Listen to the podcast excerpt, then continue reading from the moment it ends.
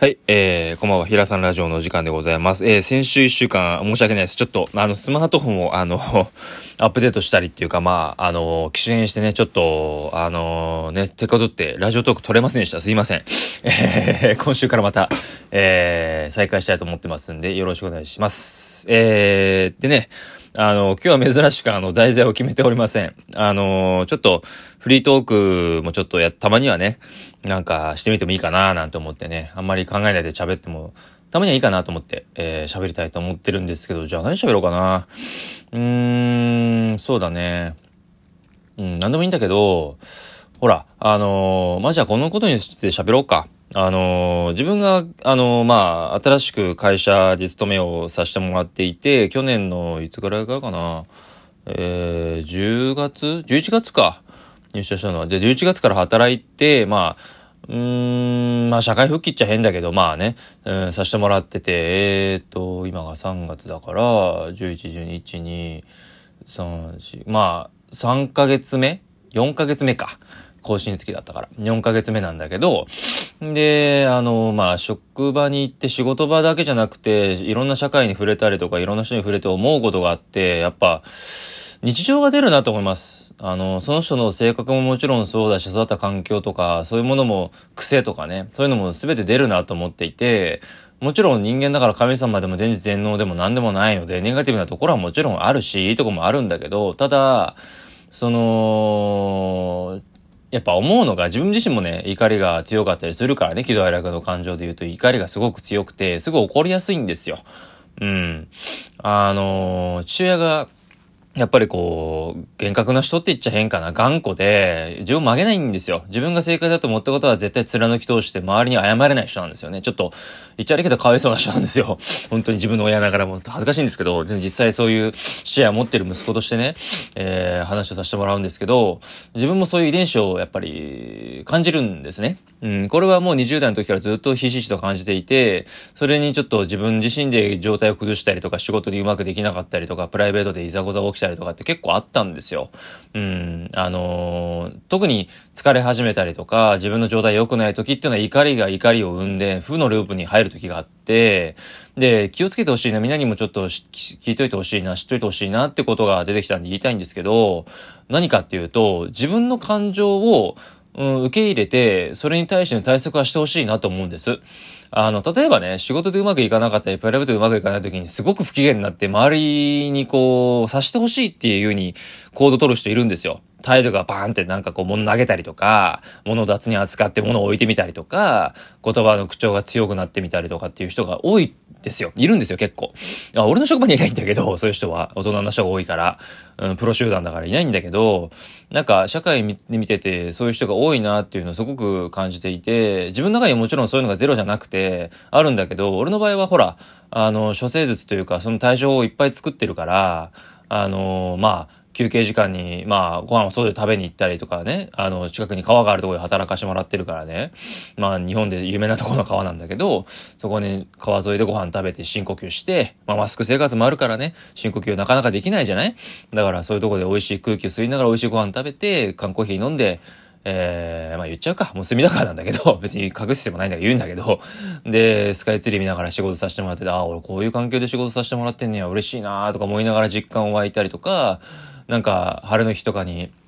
ね、暖かい日差しを浴びながら、うーん、なんだろうな、こう、川にこう、その光が当たってキラキラ光ってみて、あ、これ以上の芸術ねえな、感動するの嬉しいな、ここも頑張ろうみたいなね。うん、なんかそういうにこう切り替えのスイッチがいっぱいあるから、うん、方法というか依存先っていうかね、友人であったりとか、うん、休みの日に何しようとか、お金が入ったら何使おうかなとか、本何買おうかなとか、プロテイン何買おうかなとかさ、なんかいろいろこう、自分のこう意識をそのポジティブな方、楽しい方、楽しい方に考える癖っていうのを自分で作ってるんですよ。特に今年に入ってからね。うん、いろいろ精神的デトックスがあったから、ネガティブなデトックスがあったから、このためだなって。結局ネガティブでポジティブになるための布石でしかないなって。養分にしちゃえと思って生きてるんですけど、うん、なんかそういうふうにこう、気持ちの切り替えがうまくできない人がよく多くって、よくわかるんですよ。うん、疲弊してる世の中だから日本社会は特にね、サラリーマンとして働いていて、失礼ですけど、みんなに対して失礼だけど、サラリーマンしても一生懸命やってんだけど、やっぱりなんかこう、いやいやはや、やらされてて、家庭持っちゃってて辞められないし、やりたい仕事はあるけどとか、いろんな要因があるけど、ここで働かなきゃいけないって思い込みが激しくって、なんか一歩進めないまんま亡くなってっちゃうっていう状態が、全員じゃないけど、まあ大方多いと思うんですよ。うん。で、そういう考え方を取っ払って生きていくっていう考え方がないから、気づきもないし、教えてくれる人もなかなか日本はいないから、やっぱり難しいんじゃないかなと思ってるんですよ。感情のコントロールの仕方が。だって嫌なことやってんだから。うん。あのー、学生の時も嫌なことあるけど、社会人になって嫌なことやってるって結構ハードモードで人生。で、俺は幸せなことに今の環境をいただいて、自分がやりたい仕事でやりたいことやってお金いただいて、飯食わしてもらってるから、すごく超絶幸せだからお前そんなこと言えんだよって言うかもしれないですけど、俺も1年かかったんですよ。今の仕事を見つけるまで。すごい長い時間かけてるんですよ。1年って長いんですよ。仕事探すって。しかもコロナ禍だし、求人もないし、ハローワークも行きましたよ。うん、朝から晩まで。うん、ギリギリまでいました。でも、書類送っても審査通んないみたいなね。あるんですよ。そういう現実があって、それも経験した上で言ってるんで、ちょっと説得出るかななんて思って喋ってるんですけど、だから、今行ってる職場に少しでもいいところを見つけて、じゃあ私はこういう風なスタンスでこの仕事と向き合う。で、楽しいことも少しは見つけてやってみようとか、工夫をすることしかないんですよ。だって会社は変わらないから。周りは変わらないから。自分が変わるしかないんですよ、結局。プライベートもそうでしょ？なんか、好きな人に振り向いてもらいたかったら自分を変えるでしょ？相手を変えようとしてるうちでモテないですよ。職場でもそうよ。人に気に入られるわけ、ために仕事してるわけじゃないけど、気に入られた方がいいじゃん。じゃあ気に入られるためには、じゃあ自分を変える。相手がこういう風にしてるから関係ねえと。俺はこういう風にして、相手が喜んでもらうことをこういう風にした方が相手が喜んでくれる。で、帰ってこなくても結構と。俺がしたいからしたっていうスタンスなんですよ。そしたら何も期待しないから自分が楽でしょ？とかさ、ほら、自分の舵取りをちゃんと自分でしないとダメなんですよ。みんな、俺もまだまだあるけど、目の前の情報とか物事に左右されすぎなんですよ。うん、ネガティブなことが起きた。俺もね、さっき、自転車乗ってね、良くないんだけど、忘れてたんですけど、本当に無意識でヘッドホン聞いてから、チャリこいてたらね、警察の方に止められちゃったんですよ。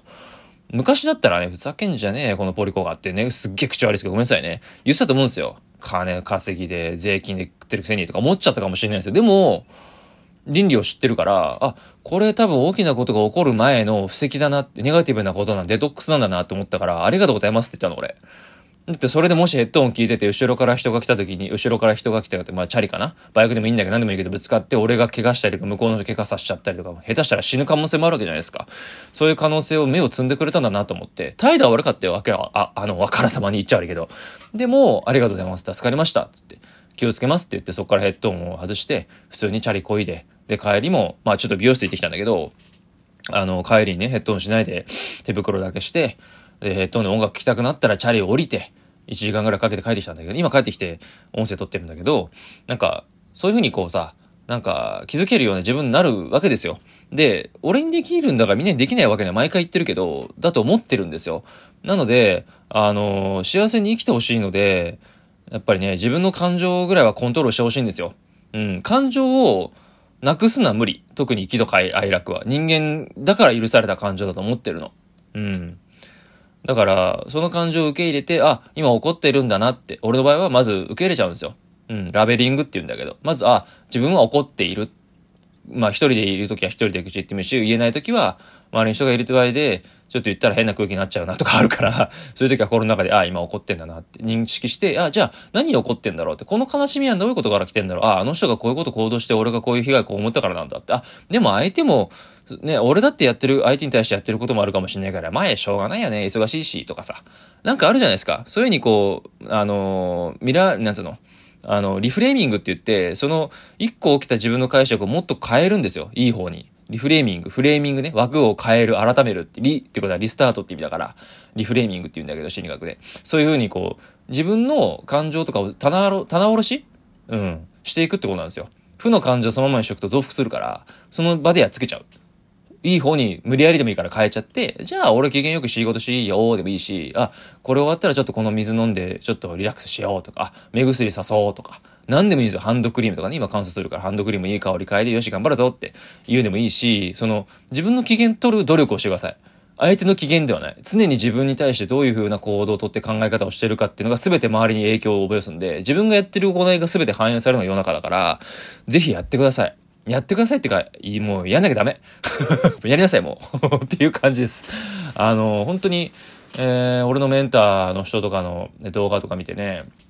やってて、最近新しい習慣を入れたんですよ。どういうことかっていうと、これも幸せになるための方法だなと思っていて、俺ってあんまり笑う人じゃないんですよ。うん、うちの家庭の人はみんな笑顔はあの、得意な人じゃないから、ぶっきらぼうな人だから、能面な人なのね。で、俺もね、もともとネガティブ植え付けられてるか親にね、あなたダメな子って言われてきてたから、あんまり愛情受けてないんですよ。だから、あの、ネガティブな生き方をしてきたから苦労してきたんですよ。高校も辞めてるし、大学でも2年伸びて、えー、周りと違うな、環境も違う中で、みんな高校3年間行ってるけど、俺1年しか行ってないしな、とかっていう、そのなんかこう劣等感みたいなのがあったんだけど、でも、それを変えるために努力してきたんですけど、それプラス今、メンターがやってる笑顔歯磨きっていうのがあって、笑顔で歯磨きをするっていう、単純にそれだけなんだけど、全然違うんですよ。やっぱり幸せ物質がドバーって出るのもわかるし、鏡の前で自分が笑うことで鏡の中の自分も笑うじゃないですか。それを見てる自分って、あ、幸せなんだなって脳が変にこう、いい意味で誤解を生んでくれて、いい状態になるんですよ。ほんとびっくりするぐらい仕事もなんかこう、前それしなかった習慣がなかった時に比べてちょっとうまくいくようになり始めてて、嘘みたいなことなんですけど、ぜひ、あの、やってもらいたいなと思ってて、要は、あ今回の話フリートークだからまた難しいんだけど、簡単に言うと幸せになる努力をしましょうってことです。はい。本当に、あのー、できることからみんなで一緒にやっていきましょう。一人一人が幸せになればみんな幸せになるんだから、周りもね。まずは自分、周りの身近な家庭のね、あのー、家族とか、奥さんとか旦那さんとか、えー、親友とか、恋人とかをまず幸せにすることから一緒に始めてみませんか？やっていきましょう。俺もやるんで。なので、これからもあの、ラジオを聴いてくださった方も一緒にね、成長できればいいなと思っております。はい。そんな感じで、今日はフリートークでちょっと、えー、バタバタしてしまいましたけども、お話しさせてもらいました。えー、それではまたお会いしましょう。さよなら。